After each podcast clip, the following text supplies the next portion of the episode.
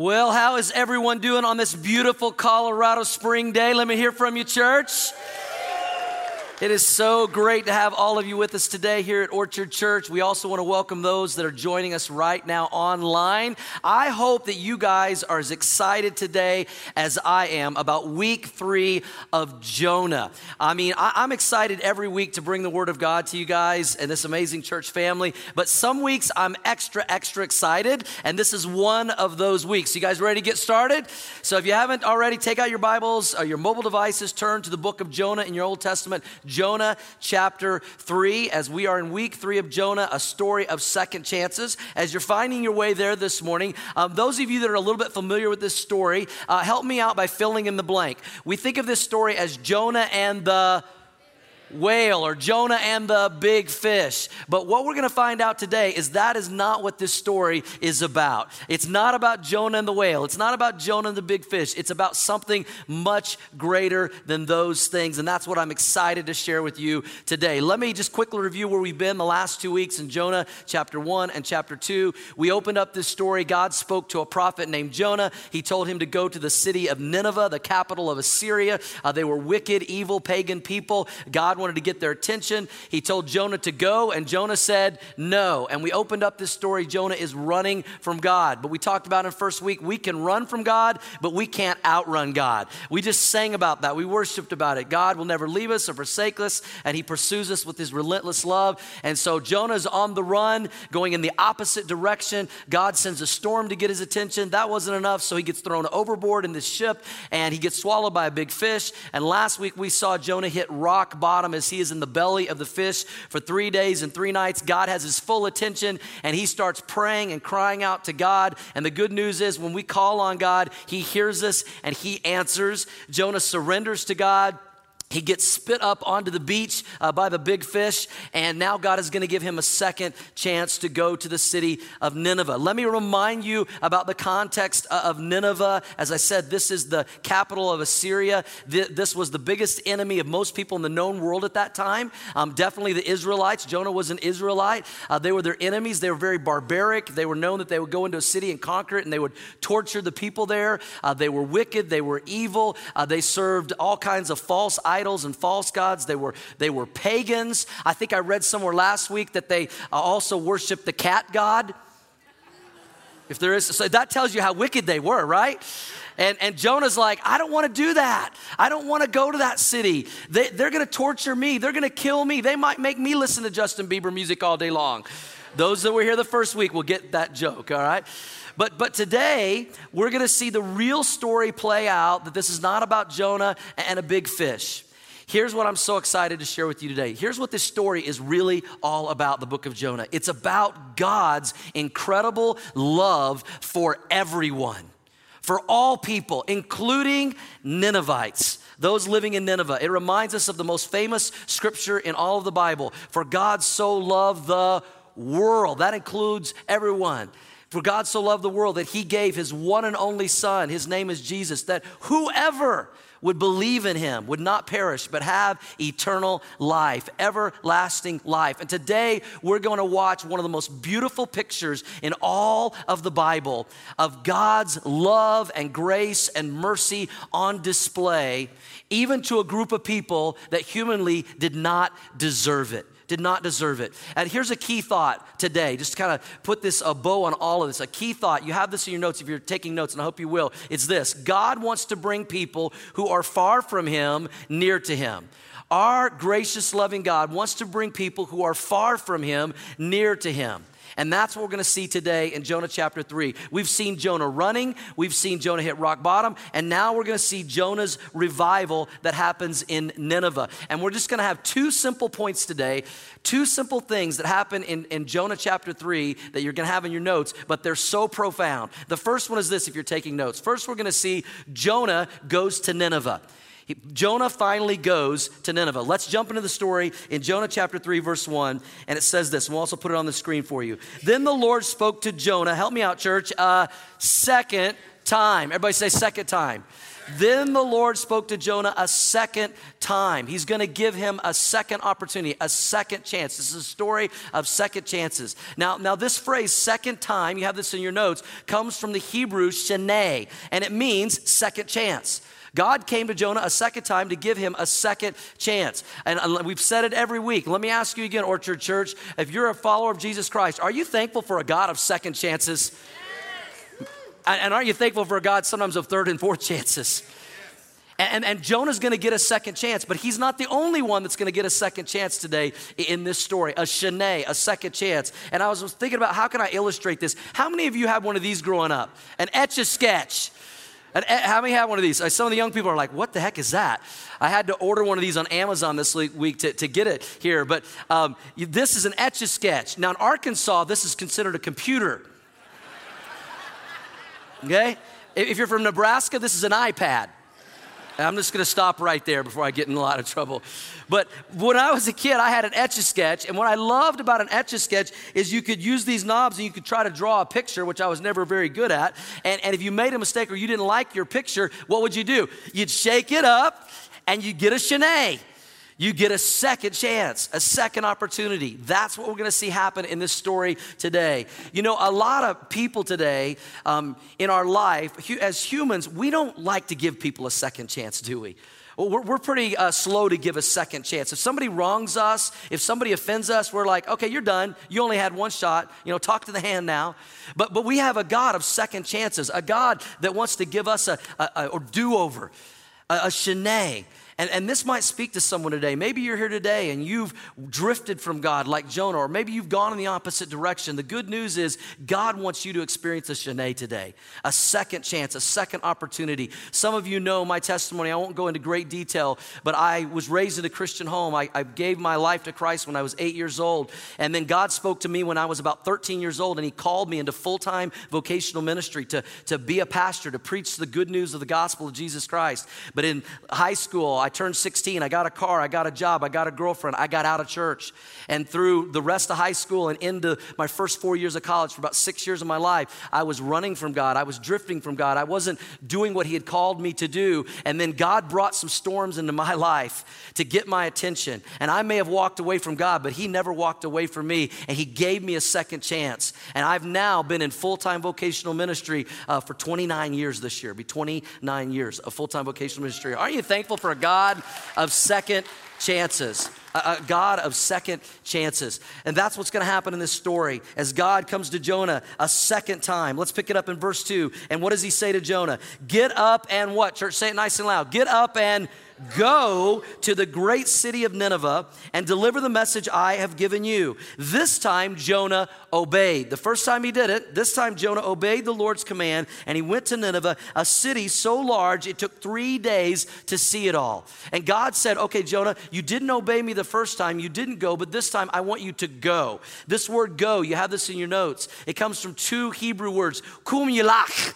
Okay, I'm not even gonna ask you to say that because you'll spit on the people around you, all right? Just trust me. Kum yulach, and it means this go now, go immediately, go urgently, go now, go immediately, go urgently. Don't collect $200, just go. And you see, this was a lesson for Jonah and a lesson for us. When God gives us a second chance, when God gives us a sheneh, we should respond immediately. We should take God up on his offer. Amen?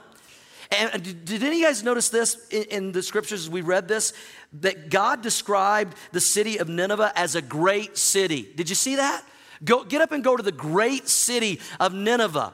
Now, we've been talking about how evil and wicked this city is. Why would God call the city of Nineveh a great city? I mean, we could understand if God said to Jonah, Get up and go to the wicked city, the evil city, the pagan city, the sinful city, the heathen city. But no, he says, Go to the great city of Nineveh. Why did God call it a great city? I mean, was he calling it a great city because there was a Starbucks on every corner? Maybe they had an In-N-Out, you know, every few blocks. That would make it a great city, right? We're just waiting here in Denver for that. It's supposedly coming. What, what made this a great city? Uh, history tells us that this was a great city of power. It was a great city of influence in the known world at that time, and it was a cultural epicenter. The, the city of Nineveh, the capital of Assyria, was a cultural epicenter. It would be today like describing New York City or Los Angeles or Chicago. But don't miss this, church. Here's why I believe God called Nineveh a great city. Because there were over a half a million people that lived in that city that didn't know the one true Jehovah, great I am God. And God cared about those people, and God loves those people, and God wanted to reach those people, and He's gonna do it through the prophet Jonah. He said, There's a great opportunity there. There's a great number of people there that are far from God that I want to see if I can bring near to God. That's what made it great in God's eyes. And so God gives this message, this revival message to Jonah. And it's an interesting message. Verse 4. Here's his revival message. On the day Jonah entered the city of Nineveh, he shouted to the crowds. Here's his revival message 40 days from now, Nineveh will be destroyed. Let's pray. That's it. That's his revival message. 40 days from now, God's gonna judge you unless you guys turn to God and, and repent. I mean, if you like short messages, this is about as short as they come. I appreciate that you did not amen to that because my message is gonna be a little longer than Jonah's today, all right?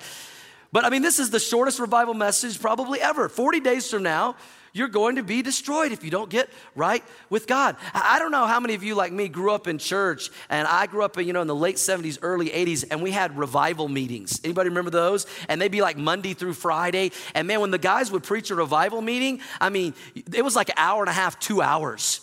But man, this is a short message, uh, just a simple message that he gives. But it was a tough message. He comes into these, this pagan heathen city that doesn't want to hear this message. And he basically tells them, repent, turn your lives to God, or you're going to be judged. This was not an easy message for Jonah to preach. Again, he probably thought, they're going to torture me, they're going to kill me. And I don't know what went through Jonah's mind, but if I were Jonah, I would have probably had a discussion with God. I would have probably been like, God, um, I know that's the message you want me to preach, but I, have got a, I got an alternative message I'd like to try out. It's a little happier message. It's a little more of a feel good message, God. I mean, I've been working really hard on this message. I, could, I, could I preach instead this message? Three steps to a happy life. Point one, stop being mean. Ninevites, you guys are too mean. You're mean to everybody around you. Uh, point number two, think happy thoughts. Because you Ninevites, you don't think happy thoughts, you think evil thoughts. Point number three, help me out. Don't worry, be happy. Right? That's the message that I would have wanted to preach. Jonah may have wanted to preach, but that wasn't the message God told him to preach. The message was repent, it was obey, it was surrender, it was turn from your wicked ways, or you're going to be judged by God, you're going to be destroyed. And notice this He said 40 days. How many days, church? 40 days. This was a limited time offer. God said, You got 40 days to get things straightened out and turn to me, or you're going to be judged. 40 days. This is a limited time offer. And you know, salvation today is still a limited time offer. None of us are promised tomorrow. We don't know when our last breath will be. We don't know when our last heartbeat will be. We're not promised tomorrow. We're not promised next week. And sometimes I hear people say, Well, I'll, I'll, I'll, turn my life over to God. I'll get things turned around. I'll give my heart to Jesus, you know, when I'm ready and when I feel like it. And that's a dangerous position to take. Because the Bible tells us that nobody comes to God except they're drawn by the Spirit of God and invited. And we don't know how many invitations we're going to get. We don't know when our last day is. We don't know. The rapture could happen this week. The opportunity for some could, could, could be passed. It's a limited time offer today. And I would just say this and encourage you if you're here today and you've never said yes to Jesus, your Lord and Savior, you've never given your life to God through faith in Jesus, it's a limited time offer. Take God up on the offer today. Today is the day of salvation. Don't put it off. Amen, church? Don't miss out on that opportunity and chance. And we're going to give you that opportunity before we close. But Jonah preaches this message of repentance. He preaches this revival message, and Jonah was probably thinking, there is no way they're going to listen. There, there's no way they're going to respond favorably to this. I, I probably am only going to be able to preach this message once or twice, and I'm going to be arrested or tortured or killed. But the most amazing, incredible, unimaginable thing happens in how the Ninevites respond to Jonah's message. The first thing that we see in chapter 3 is that Jonah goes to Nineveh. Here's the second thing that we see if you're taking notes Nineveh goes to God. First, Jonah goes to Nineveh, but then second, Nineveh goes to God.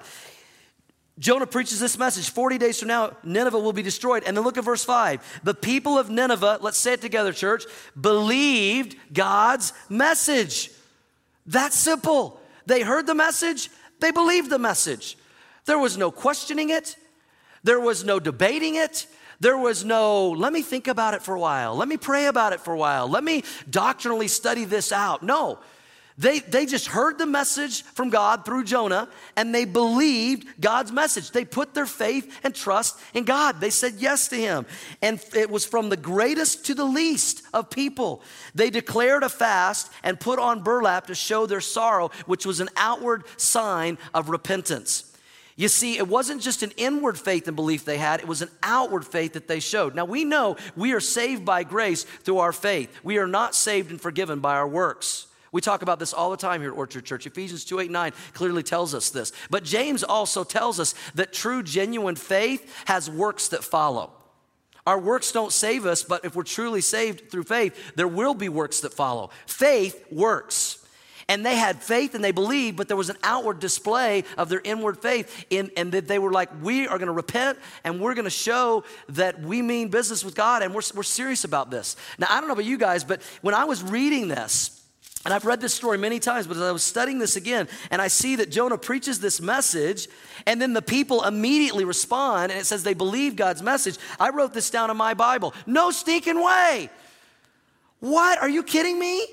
I mean, was that easy? No stinking way. And let me help some of you guys out. Stinking is a really good alternative Christian cuss word, all right?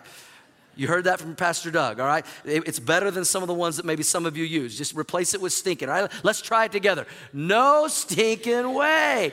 I mean, of all the people, the most unimaginable group of people to turn to God in faith and say yes to Him, it was the Ninevites. It's like no stinking way. Let me put this in perspective to help you out. It would be like if I came out here today and I, I, said, I was listening to radio this morning on the way in, and I heard that Howard Stern has said yes to Jesus and turned his life over to God. He's now going to start hosting a radio show, a talk show about um, sexual purity. And we would all say, no stick away, right? Or if I were to come in and say, man, I was watching TMZ last night or ET Entertainment Tonight, and Cardi B has given her life to Jesus. Some of y'all know who Cardi B is, you know? You know, oh, okay. Some of you know what that means, okay? I'm not even sure what that means, but our hipster uh, worship pastor said to, to, try that, and you would know what it means. But if I said Cardi B has accepted Christ, and now she's gonna be writing Christian songs, singing Christian songs on K Love radio station, what would we say? No, sneak away. That's how it would have been with the Ninevites. How did this happen? How, how, how did this take place? Well, as I did a little bit more digging and studying about this, history tells us that at the same time that Jonah went to the city of Nineveh to preach his revival message, to try to get them right with God, that God had sent various plagues on the city of Nineveh. And they were having all kinds of health challenges. I mean, nothing like a health challenge uh, for God to use to get our attention, right? So they were very weak. And then history also tells us there were three other cities that had banded together to attack uh, the Ninevites, the Assyrians, and they were, had surrounded their walls. So they were vulnerable and they were weak. God had their attention. And if that wasn't enough, God sends this man, Jonah, into the city to preach this revival message. And let's not forget where Jonah has been for the last three days and three nights. He's been in the belly of a fish. The dude would have looked like a freak when he walked into Nineveh.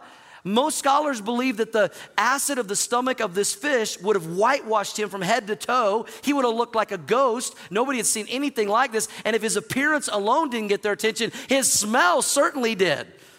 He's been in the belly of a fish and he's preaching this message. And here's what I don't want us to miss, church. Don't miss this. God was working behind the scenes to prepare the hearts and lives of these people who are far from God, to bring them near to God. He was working behind the scenes. You see, it may appear to us that the star of the book of Jonah is Jonah.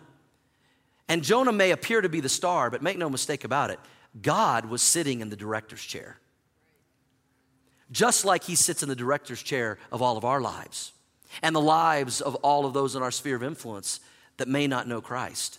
We never know. We never know how God is working behind the scenes in the people that we love and we care about, and maybe even the ones that we don't. We don't know how God is working behind the scenes to bring people who are far from Him near to Him. We don't know how God is working behind the scenes with our neighbor, with our coworker, with our family member, with our friend, uh, with that person we go to school with. God may be working behind the scenes just like He was in Nineveh to bring people who are far from God near to God. And let's pick it up in verse 6. It wasn't just the common people that gave their lives to God.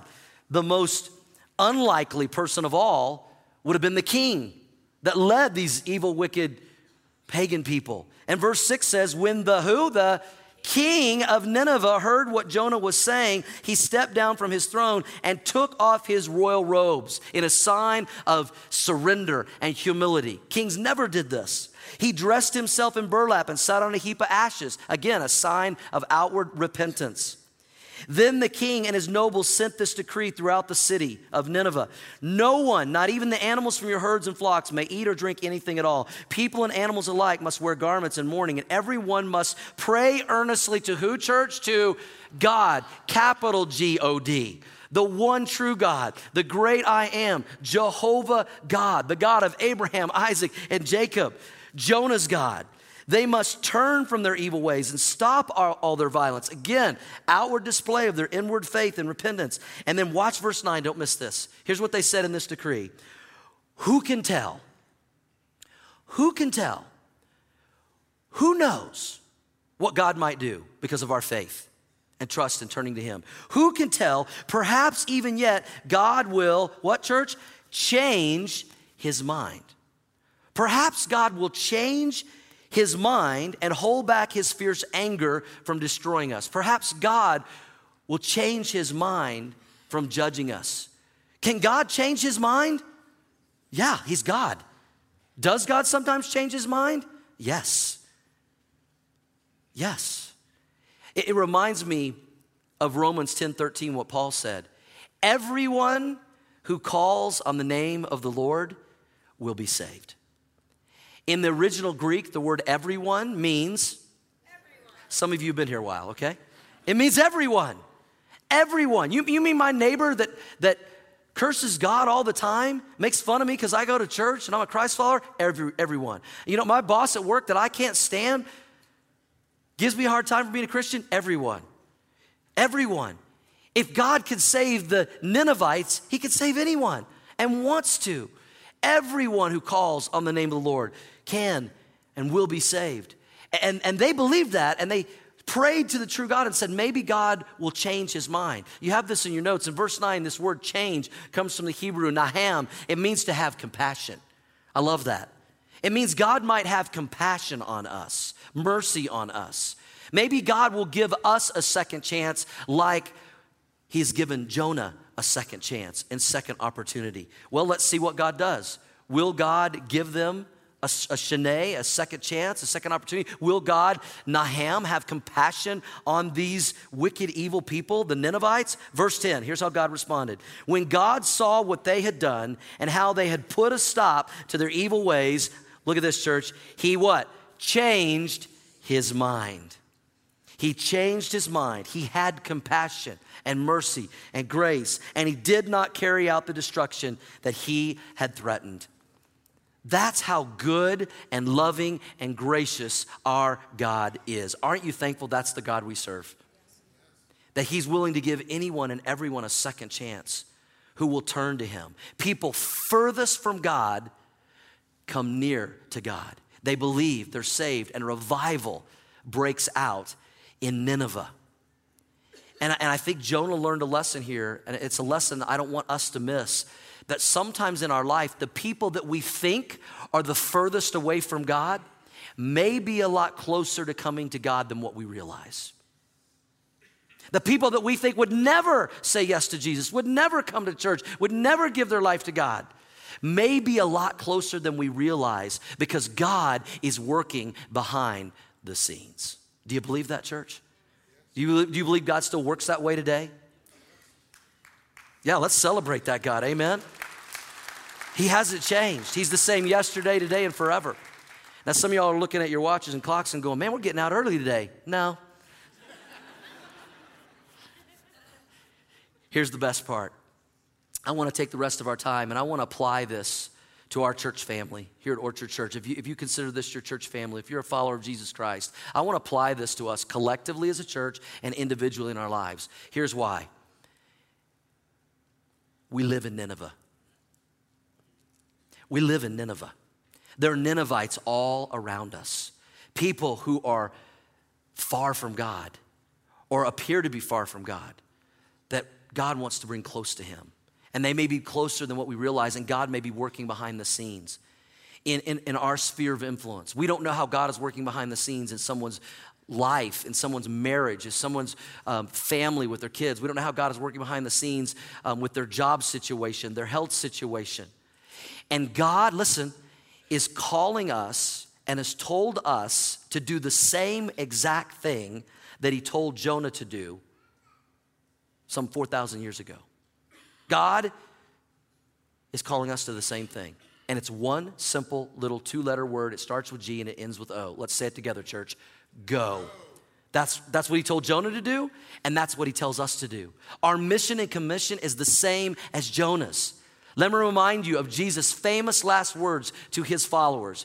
It, how many of you would raise your hand and say, I'm a follower of Jesus Christ? I'm a, I'm a follower of Jesus. I'm a Christian. I'm, I'm a believer. Raise your hand, okay? Then this is for you. This is for all of us. Matthew 28 19. Here's what Jesus said. Famous last words. What's the first word? Let's say it nice and loud, church. Go. Go and make disciples of all the nations, more followers of Jesus, baptizing them in the name of the Father and the Son and the Holy Spirit. Jesus said, We're to go. And it's interesting, this word go, it means as we go. We're going somewhere all the time. I don't think any of y'all are gonna camp out here and stay the night. You're gonna get up when service is over and you're gonna go. You're gonna go home, you're gonna go back to your neighborhood. Next week, you're gonna go to work, you're gonna go to school, you're, you're gonna go see your family. As we go, we live on mission to help people find and follow Jesus helping people who are far from God come near to God. Jesus said it this way in Mark 16, 15. What's the first word? Go. Go into all the world. Go into your world and preach the good news to everyone. Now, I just lost some of you because you heard the word preach. You're like, oh, I'm not a preacher. That's your job, Pastor Doug. You know what the word preach means? It just means proclaim. It just means tell people about Jesus. And sometimes I talk to Christians and they're like, well, I want to share my faith, but I don't know the Bible like you do, Pastor Doug. And what if they ask me a question I don't know the answer to? There is something as a Christ follower you can share and you know and understand better than anyone else, including me. And that is your faith story. That's your testimony. Just tell them what Jesus has done in your life. Tell them how he saved you, he forgave you, he gave you eternal life. You, tell them about your relationship that you have with him. But God has ta- called us to the same thing He called Jonah to, to go, to live on mission. Here at Orchard Church, we sum up Matthew 28, 19, and 20 simply by saying we help people find and then follow Jesus. That's making disciples. Bringing people to faith and then helping them to follow Jesus. And one of our values here at Orchard Church, because that's our mission to help people find and follow Jesus, and God has told us to go in the same way that he told Jonah to go. One of our values is this that we reach people that no one is reaching by doing things no one is doing. We say it this way sometimes we'll do anything short of sin to reach someone for Jesus Christ. We'll, we'll do anything short of sin. This is why we'll do something crazy on the Saturday morning of Easter weekend before we're going to have seven services. If that wasn't enough, we're at 10 o'clock at Prairie View High School in uh, the stadium there, the football stadium. We've rented it out. We're having an Easter egg helicopter drop and thousands and thousands of plastic Easter eggs are gonna be dropped from a helicopter. Now, listen, the kids are not going to be on the field as the eggs are being dropped. We've had some people ask about. We've we've thought that'd be fun, but that you'd want to get that on video. But no, we've thought this through. Okay, the kids are going to be in the stands of the football stadium. The eggs will be dropped, and then we'll turn them loose, and then it's every man for himself. All bets are off at that point. Why would we do that? Because we want to reach people who are far from Jesus and bring them near to Jesus. And, and before we even wait for them to show up at a service, we're gonna go into the community and we're gonna invite them to come and Easter weekend hear the greatest story ever told that God loved us so much, He sent His Son, Jesus Christ, 2,000 years ago. He lived a perfect, sinless life. He was crucified. He died on the cross. He shed His blood to pay for our sins. He took the penalty that we deserved upon Himself. He was buried in a borrowed tomb because He only needed it for three days, because on third day, He rose from the dead, conquering death, hell, and the grave, that we could have everlasting life. There's not a better story. And that's what it's all about. But listen, God has told us right now to go. Go to our Nineveh. This is why our family, the Dameron family, moved to Denver 14 years ago to join God where He was at work in planting a disciple making church, helping people find and follow Jesus. We had never lived in Denver. We weren't from Denver. We had no family here, no friends here. We didn't know anyone here. We started in our apartment living room and we went. See, we grew up in the, the Bible Belt. I grew up in Oklahoma, and Shelly was from Indiana. We spent some time in, in, in Missouri. Uh, we were in the belt buckle of the Bible Belt. I mean, there were churches on every corner. They're like 7 Elevens everywhere you would turn, but not in Denver. When we moved to Denver 14 years ago, and this statistic hasn't changed much, we're always in the top five. Denver metropolitan area was the fourth most unchurched metropolitan city in the country. To this day, 85 to 90% of the people that live in the Denver metro area claim no church affiliation whatsoever, which means many of them don't know Jesus. Within a three mile radius of Orchard Church, where we're sitting right now, within a three mile radius, a five to 10 minute drive, there are over 50,000 unchurched people many of them that don't know Jesus. Within a 10 mile radius, there's over 300,000 people that claim no church affiliation, and many of them that don't know the God we know. They don't know the Jesus we know. And God has called us to our Ninevites. God has called us to our Nineveh. This is one of the reasons why in 2020, Lord willing, we're going to launch a brand new location uh, behind the Cabela's and Amazon plant over there at 144th and Washington, uh, another Orchard Church location. Because there's people over there that need Jesus like people need Jesus here. And, and I want, I just want to talk to you for a minute, just pastor's heart to hopefully your heart. Uh, and our heart about seeing this church grow and reaching people.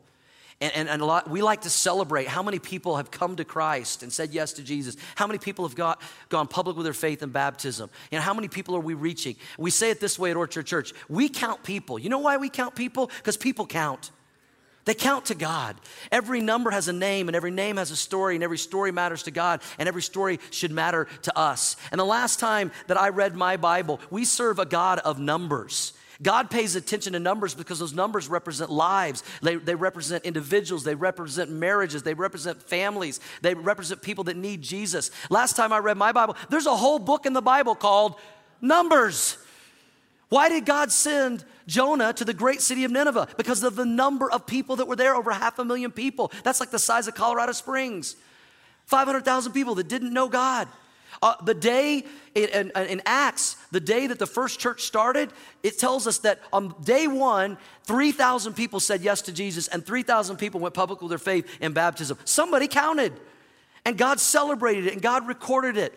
But I know we're human and sometimes here's what we think. We look around and we go, aren't we big enough? I mean, we're like the biggest, largest church numerically in the Northeast Denver metro area. I mean, haven't we reached enough people? Can we just kind of coast now? And I want you to hear my heart on this, Orchard Church. As long as I'm here and as long as our leadership team um, that God has assembled is here, we are never, ever, ever going to apologize for reaching more people for Jesus Christ. We're never going to apologize for that. We're never going to make excuses for that because God has told us to go. You see, we have a choice. We, we can put our eyes on ourselves and all the people we've reached and how big we are, or we can get our eyes on all the people, the 50,000, the 300,000 that are still unreached.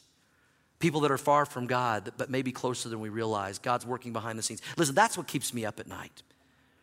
That's what keeps me going. That's what energizes me. That's why in January this year for, for 2019, we launched our theme, For the One.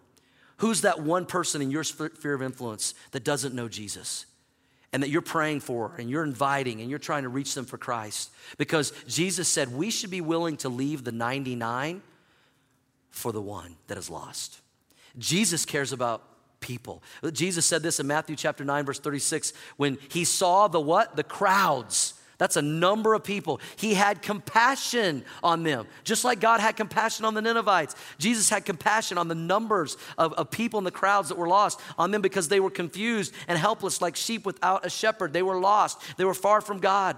He goes on and says, He said to His disciples, The harvest is great. There's many people that still need Jesus, but the workers are few. So, what should we do about it? Jesus said this So pray to the Lord who is in charge of the harvest, who's going to work behind the scenes, and ask Him to send more workers into his fields. What was Jesus saying? I need more people to go. And I need more people as they're going to live on mission, to help people find and follow Jesus. And let me just first say this I want to thank so many of you here at Orchard Church. You are living this out, you are an example of this. You are helping people find and follow Jesus through giving of your time and your talent and, and your, your treasure and your tithe and your, your serving and you're inviting people, and it's making a difference. But I believe that there's still much work to be done because there's still many that are far from God right here in our community. And let me just share some ways that we can continue to go to, to reach our Nineveh, to reach the Ninevites in our sphere of influence so we live on mission. Uh, first thing is to always be serving on a ministry team here at Orchard Church because then you get to be a part of all that God is doing to help people find and follow Jesus. We had 366 new people sign up to serve on a ministry team a couple of weeks ago. Many of them are now uh, being integrated and they're showing up and they're serving. And man, can we just celebrate that church? That's, that's amazing. Thank you. Thank you for serving and being a part of what God is, is doing. But I, realize because of schedules and things, maybe you're not able to commit to a regular serving. But if there's just one weekend or two a, a year that you could serve, man, Easter weekend is the time. We're expecting around 6,000 people in our seven services. Um, half of those are going to be unchurched people, many of them that don't know Jesus. If you say, I, I could just serve even one time, could you serve on Easter weekend? Uh, we have people uh, that are going to attend Saturday service, and some are going to serve all day on, on Sunday. Maybe Maybe you would say, I could serve on Easter. Or maybe you normally just serve once a month. You say, I could step up and serve an extra time this month or, or an extra service this month because I want to help people find and follow Jesus. I want to live on mission. I want to go. If that's you and God's speaking to you in that way, just on your connection card today, give us your contact information, uh, check the box that says serving, and just write Easter. And we'll just talk to you about serving on Easter. Here's another way you can live on mission and go and help people to find and follow Jesus. It's by going to a different service, not the Sunday morning nine o'clock service, okay? Because we know the majority of first time guests are gonna show up at 9 and 1045 on Sunday. And we wanna make sure there's a seat for them to help somebody find and follow Jesus. So, a simple thing you can do, even if you normally attend on Sunday, is say, I'll, I'll go to a Saturday service on Easter weekend. I'll give up my seat to help somebody find and follow Jesus. I, I, I literally, seriously need three to 400 people right now in this service to commit and say, I can do that to help somebody find Jesus on Easter weekend. Would you raise your hand? Just raise them up nice and high. Nice and high. Okay, keep them up. We're going to take a picture of that. Let me get my All right. That would help us out so much, guys. And honestly, not just Easter, from now to Mother's Day, that is our biggest, biggest growth season until summer starts. And it's a simple way. Uh, some of you are going on Saturday, you've kind of drifted back to Sunday, and look around. Not a lot of empty seats. That, that would be one way. And here's the most important thing we could do, other than praying. We want to pray. Pray that God will work behind the scenes. But then here's the other thing it's invite invite someone to come. We know that if someone's going to come uh, to church only once or twice a year, it's going to be Christmas or Easter. We call them creasters not keisters, okay? That's a different, okay? Creasters. Eh, statistics tell us this that 80% of people that we invite to an Easter service will say yes.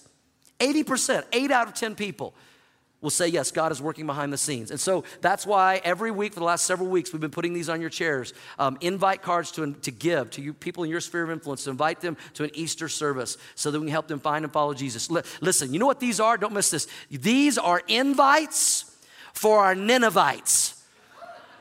Come on, I worked hard on that this week. Come on, guys. These are invites for our Ninevites. Help someone find and follow Jesus. Um, not only can you give these out, but uh, we have decals on the floor. We got a picture of this out there at the kiosk. You can stand on that, take a picture, uh, put share that on social media, on Facebook, on Twitter, on Instagram. Um, text it to someone. But let's help people who are far from, from God come near to God this Easter. Let's live on mission and let's go. Right now, I want you to hear a story as we wrap this up of a, of a girl named Amelia who was praying for her one and I want you to listen how God was working behind the scenes in an incredible way.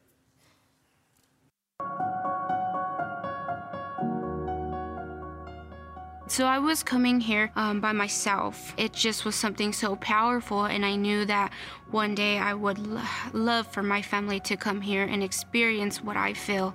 So I prayed about it, and then I had expressed to my family that I was going to a new church and that I loved it and I would love for them to come. A couple of them started coming with me, and the weekend of For the One, um, I did put the name down. One day after I had been telling this person, it would mean so much for you to come with me. I want you to experience exactly what I feel. I don't want to tell you about it. I want to show you. I want you to be there with me. And as I was leaving that Mass, my one called me and she asked me, Are you still there? And I said, Yes, I just got out. And she says, Well, I think I want to come now. Would you be willing to stay with me again? And I said, Absolutely. And she came with me, and now her boyfriend comes, my whole family comes. We come every weekend, and it's incredible. It's just something I never imagined I would have this relationship with them the way I do now. It's just so authentic, the love that we feel for each other, and now we can have that same love for God together. It wasn't that way. It was, we weren't running to go to church. We weren't waiting for next service. But here we do. God works in amazing ways, and you, some person out there may be struggling right now, and this service may be what they need to feel empowered that they are they are going to be okay and that God is there for them and that He will forgive them and that He will always give you a second chance and just come to see for yourself. He will give you that opportunity and the love that you need, that you've longed for. It's here, it's waiting for you. You just have to be willing to accept it. Hey, can we just celebrate that incredible for the one story? I love that. We appreciate Amelia sharing her story, and um, God was clearly working behind the scenes. And we know that many of you have identified that one that you're praying for this year, that you're inviting, that you're reaching out to. And we would love to hear your story please share your story with us, just like Amelia did. You can just email that to for the one at orchard.church. For the one at orchard.church. If you've got a story of your one uh, coming to church, saying yes to Jesus, getting baptized, please share that because we all want to celebrate and share these stories all, all year long as we are living on mission to go because God wants to bring people who are far from Him near to Him and what's so incredible is he wants to use you and I to be a part of his redemptive, eternal plan. And there's nothing greater than that. Nothing greater than know that we've helped change someone's life for all eternity. Heavenly Father, I, I pray that we would put feet to this message today and that we would be willing as we go to live on mission for you to help more people find and follow you. As we continue in attitude prayer with heads bowed and eyes closed, if you're here today and you would say, you know what, God is speaking to me. I know I need to be more intentional about reaching my Nineveh. I need to invite, I need to serve, I need to, to pray. There's a person I'm praying for right now. I know who my one is. And I want to make sure that I live on mission as I'm going to reach them. Can, can, I pray for you? Would you slip up your hand if God has spoken to you in that way? Just lift them up nice and high, hands everywhere. Is there someone we can pray for? You're one. Amen. God bless you. God bless you. Thank you. Several hands. You can put them down. I'm going to pray for you in just a moment. Maybe you're here today and you would say, I've drifted from God. I don't feel very close to God like I once did. I, I need a Shanae. I need a second chance. And, and I'm gonna, I, I want to turn my life back to God. There, there's an area in my life that I need a second chance and a second opportunity. Can I pray for you today? Would you slip up your hand? Anyone like that? God bless you. God bless you. Thank you. Thank you. Several people. I'll, let me pray for you. Father, I, I just pray for those that are, are needing a second chance, they would realize today that you are one step away. If they would just turn around, you've been right there, pursuing them, following them. You never leave us, you never forsake us, and that they would turn to you today and receive forgiveness and a second chance. And Lord, I pray that we would all live on mission to help people to find you and to follow you in our sphere of influence, that one that we're praying for, that we would all live on mission this Easter season, and that we would see hundreds, thousands of people who are far from you come near to you through faith in your Son, Jesus Christ.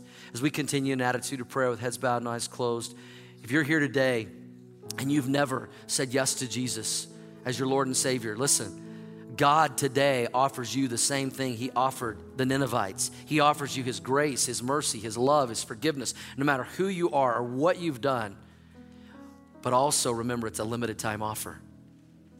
You don't know when you're going to get the opportunity again. You have the opportunity today. And if that's you today and you would say, you know what, I, I want to take advantage of the opportunity, I don't want to let that pass. I, I want to say yes to Jesus, I want to invite him into my life, then I'm going to ask you to be willing to do what the Ninevites did, what Paul said in Romans 10 13. Everyone who calls on the name of the Lord will be saved. Everyone. And I'm going to pray a prayer of faith out loud in just a moment. I'm going to invite you to pray this prayer with me from your heart to God's. Now, this isn't a magic prayer, these aren't magic words we say. But if we'll pray it from a heart of belief and faith, you can invite Jesus into your life today. If that's you, you know who you are. Would you pray this right where you sit? It goes like this Jesus, I'm saying yes to you. Yes, be my Lord and my Savior. Forgive me of my sins. I want to know you and follow you. Thank you, Jesus, for loving me, dying for me, and giving me a second chance. Thank you. Thank you. So continue in attitude of prayer. If you just prayed that prayer, I would love, love the privilege to pray for you right now that you would grow in your walk and relationship with Jesus. I'm going to count to three in just a moment without anyone else looking around. I don't want to embarrass you, but I'd love to pray for you. If you if you just said yes to Jesus, can I pray for you right now? Would you lift up your hand? One, two, three, nice and high. Just lift it up all across the auditorium. Yes, God bless you over here. Yes, couple people to here. Yes, God bless you, young man right here down front. Yes, God bless you over here on my left. Amen. Several people. Amen. Let me pray for you. Church family, let's pray for them. Lord, we just welcome all those that are saying yes to you this weekend to the family of God. We rejoice and we celebrate their decision. We thank you that you're turning people from death to life and darkness to life and, and giving them a relationship with you. And Lord, we just want to praise you today and worship you today and thank you that you never leave us, you never forsake us, that you work all things together for good, and that you are a God of second chances, a God of love and grace and mercy. And may we always run to you and not from you. And we pray this all in Jesus' name. And everyone said, Amen.